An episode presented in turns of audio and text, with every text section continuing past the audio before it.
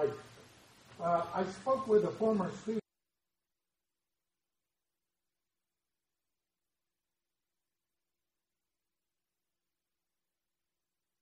Now am I on? Okay.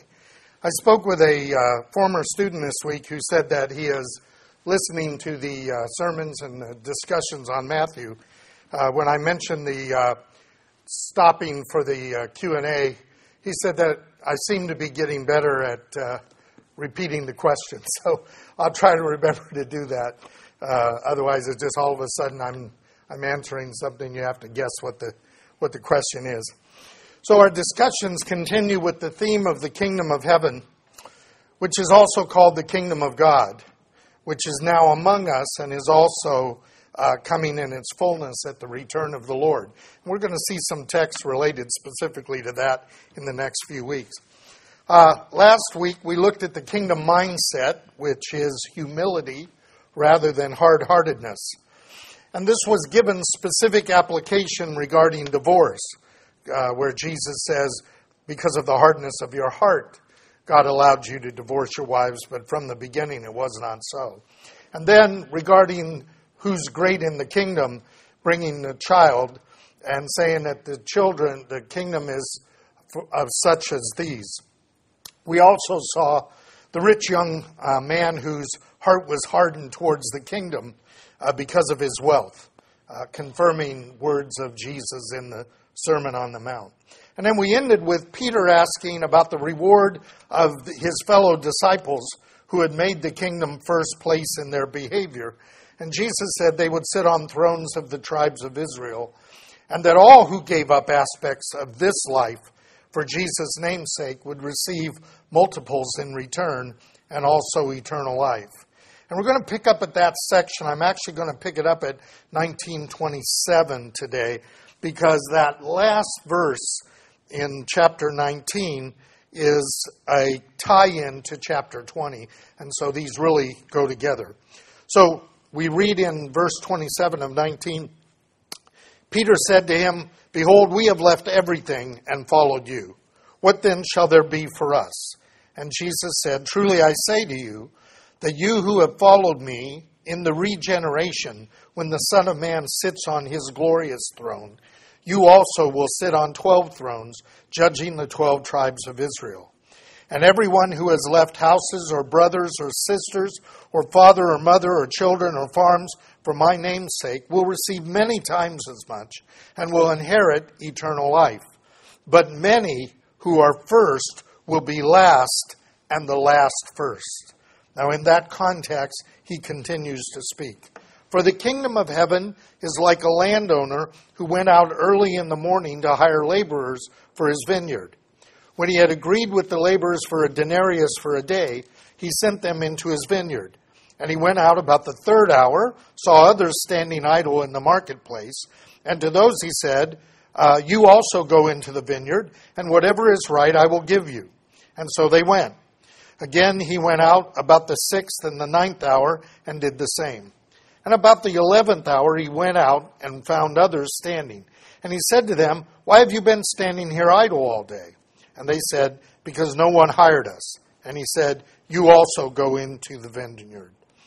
When evening came, the owner of the vineyard said to his foreman, Call the laborers and pay them their wages, beginning with the last group to the first. When, when those hired about the eleventh hour came, each one received a denarius. You recall that's the amount he had negotiated with the first workers.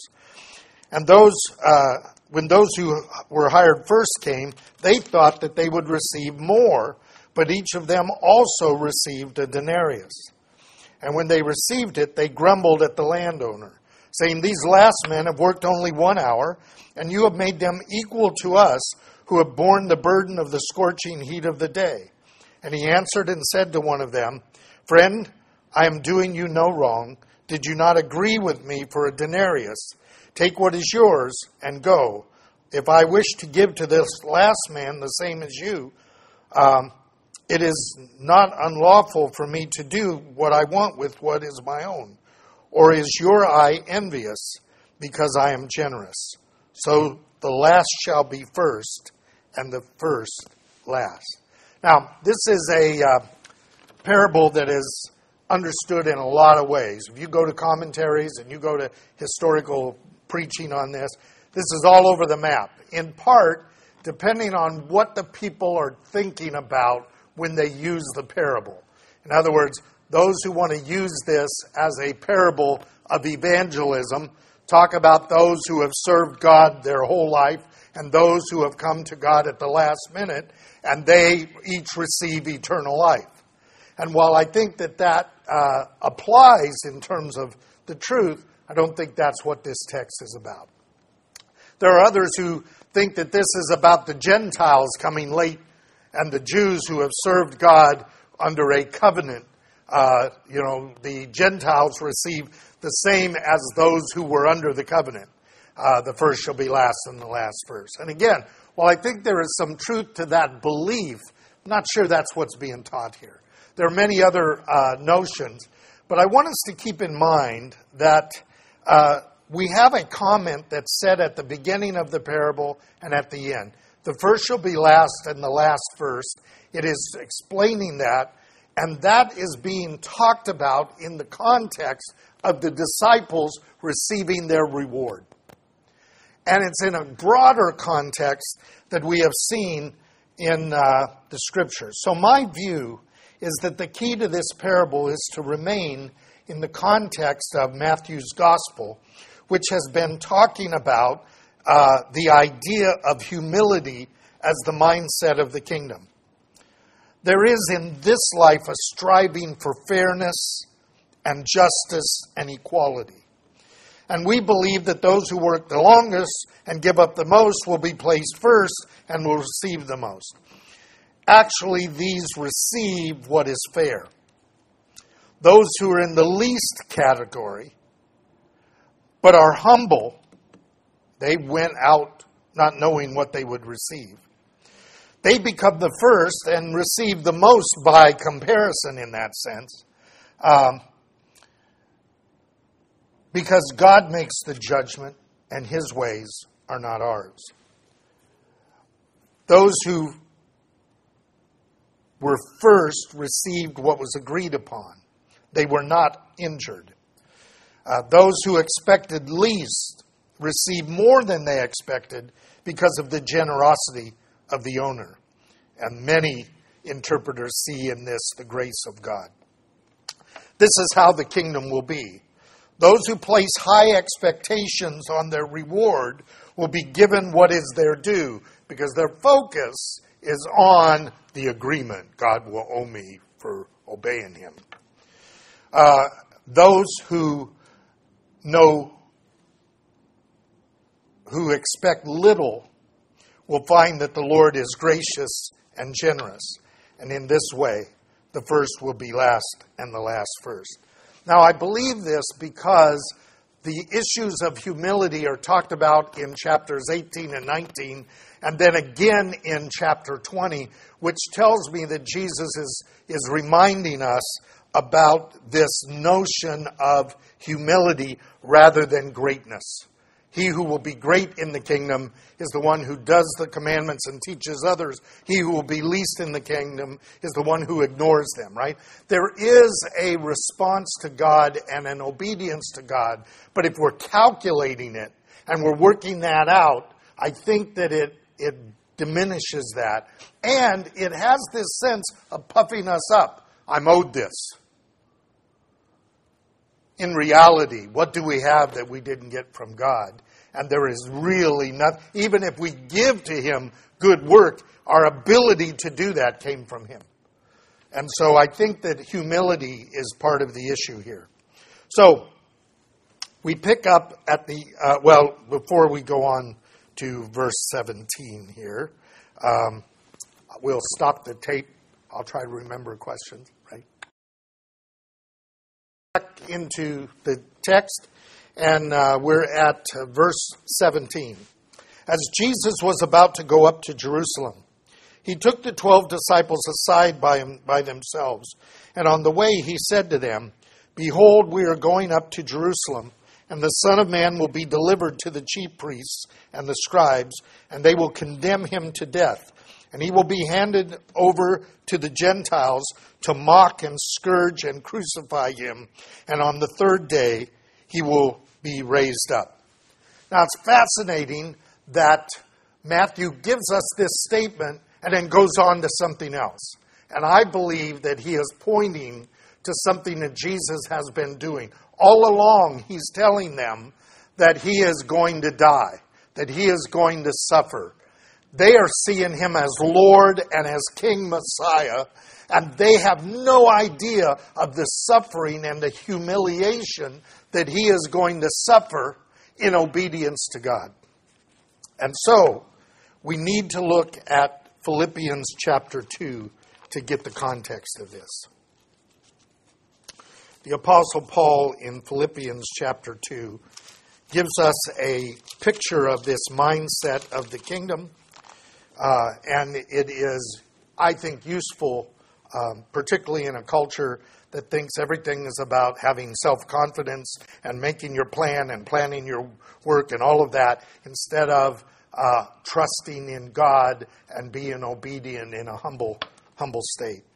So the Apostle Paul in Philippians 2, verse 3 says, Do nothing from selfishness or empty conceit, but with humility of mind, regard one another as more important than yourself. Do not look on your own personal interests, but also on the interests of others. Have this attitude, this mind in you, which was also in Christ Jesus who, although he existed in the form of God, did not regard equality with God a thing to be grasped, but emptied himself, taking on the form of a bondservant, and being made in the likeness of man. Being found in appearance as a man, he humbled himself by becoming obedient to the point of death, even death on a cross. And for this reason also, God highly exalted him and bestowed on him the name which is above every name, that at the name of Jesus every knee will bow of those who are in earth and on earth, in heaven and on earth and under the earth, and that every tongue will confess that Jesus Christ is Lord to the glory of God the Father. Now, that text gives us a the one who of all could say, This is who I am. Who empties himself into the humiliation of becoming one of us. And then being found like one of us, he doesn't become the greatest of us. He becomes the despised of us, and he goes to the point of the cross, awaiting the Father to bring him into his exaltation. That is the mindset of the kingdom. Those who are of the kingdom have a mindset that doesn't think about me and my place, but thinks about how I can do for others. And that is going to be seen in the rest of this chapter. But uh, Matthew makes sure that these, this statement of Jesus is placed there because Jesus is in the midst of ministering to and serving in his humiliation and in his humility in that context. So I'm going to stop there. We'll see if there are any comments or thoughts. Thoughts about that, but if you have them. Okay, we're going to go on. It's one of those quiet days. All right, so now Matthew picks it up at verse 20. Then the mother of the sons of Zebedee, that's James and John, came to Jesus with her sons, bowing down and making a request of him. And he said to her, What do you want? And she said, Command that in your kingdom these two sons of mine may sit on your right and on your left. Now, I want you to catch what's going on. This has been going on in Matthew for a while. They ask God, they ask Jesus, who's, who's the greatest in the kingdom? And he brings them a child. Unless you become as this child, unless you become nothing, you're not entering the kingdom, right? Of such, they're blessing the children. Get these children out of here, right? And, they, and, he, and he says, Allow the children to come to me, of such is the kingdom of heaven. You see this pattern? The pattern is that uh, the rich young ruler how hard is it for a wealthy man to enter the kingdom? We gave up everything. What are we going to get? You're going to receive thrones in the kingdom. Wow, I want mine next to Jesus. You can just see this. They are thinking like Americans. I'm setting my career path and I'm going to be significant, right? And so the mother comes and says, Put my sons on your left and on your right. So now we continue the text. Jesus said, You do not know what you are asking. Are you able to drink the cup that I am about to drink? He's just told them what that cup is. That's a suffering cup. Father, if it po- it's possible, let this cup pass from me, he will cry out, right? He knows how much there is of suffering in this process. And they go, We're able. Man. And he said to them, My cup you shall drink, but to sit on my right and on my left, this is not mine to give.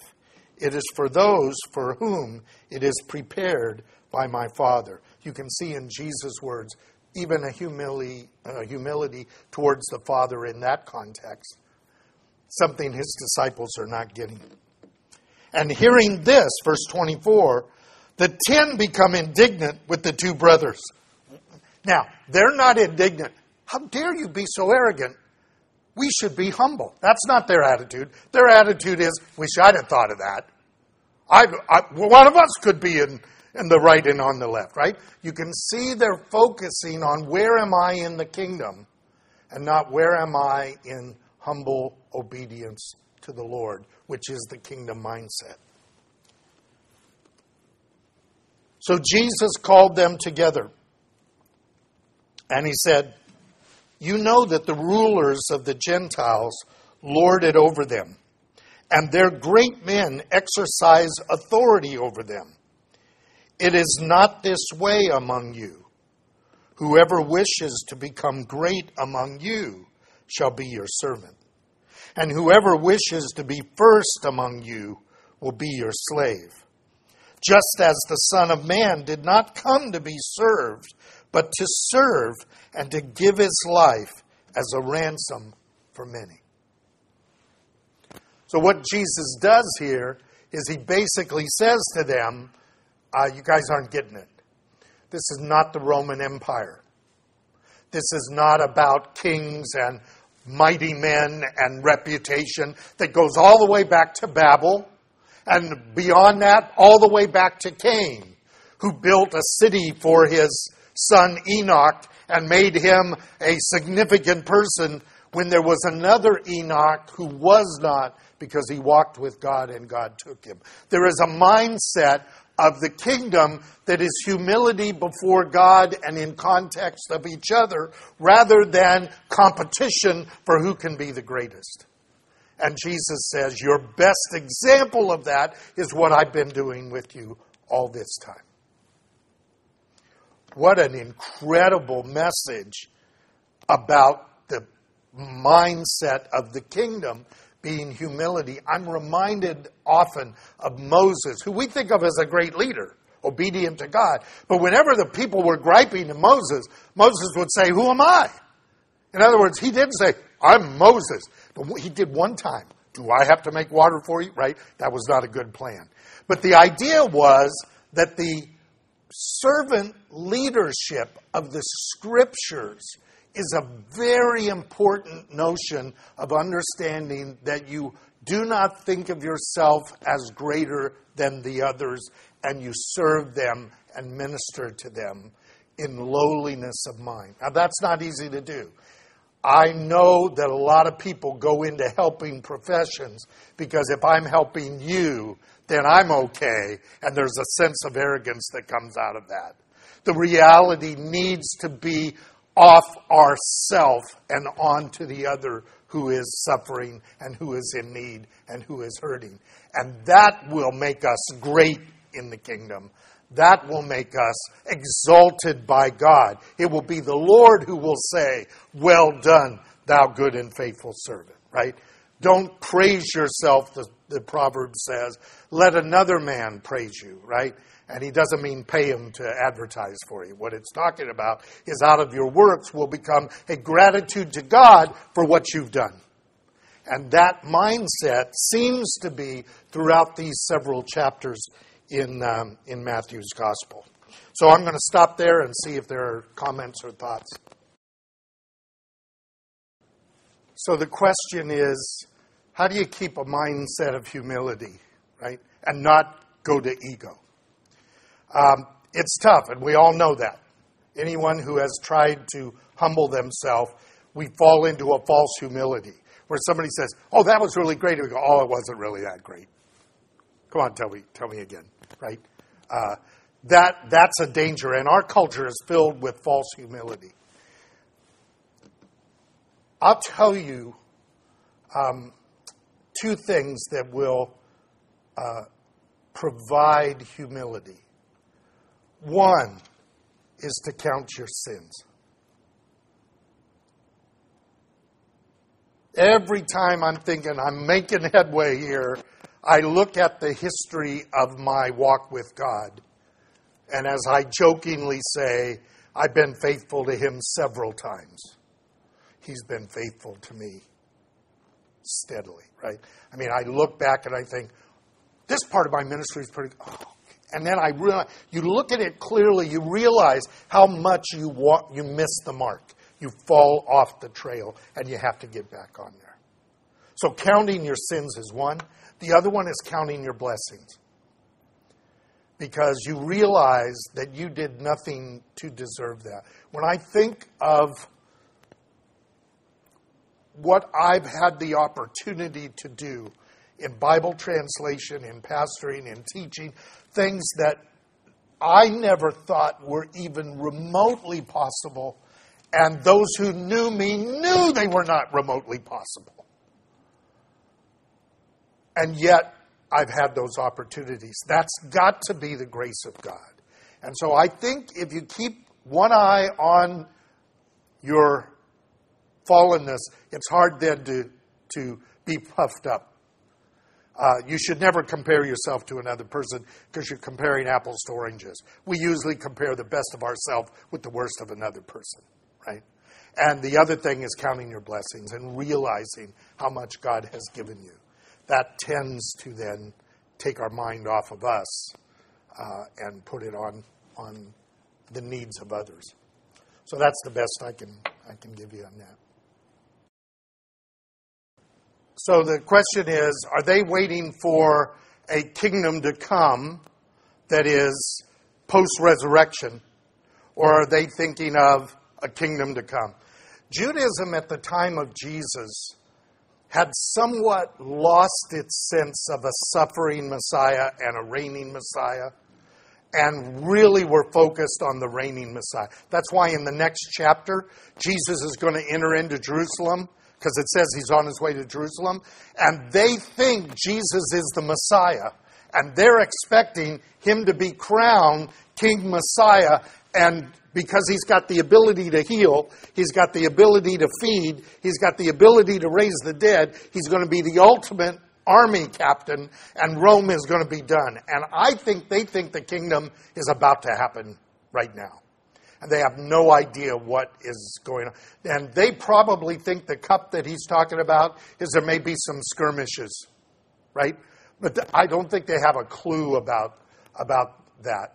And I think it's important to understand that the pathway to the kingdom has always been suffering. That's the book of Hebrews. That cloud of witness is somewhat people who got victories, but mostly people who suffered through pretty hard things.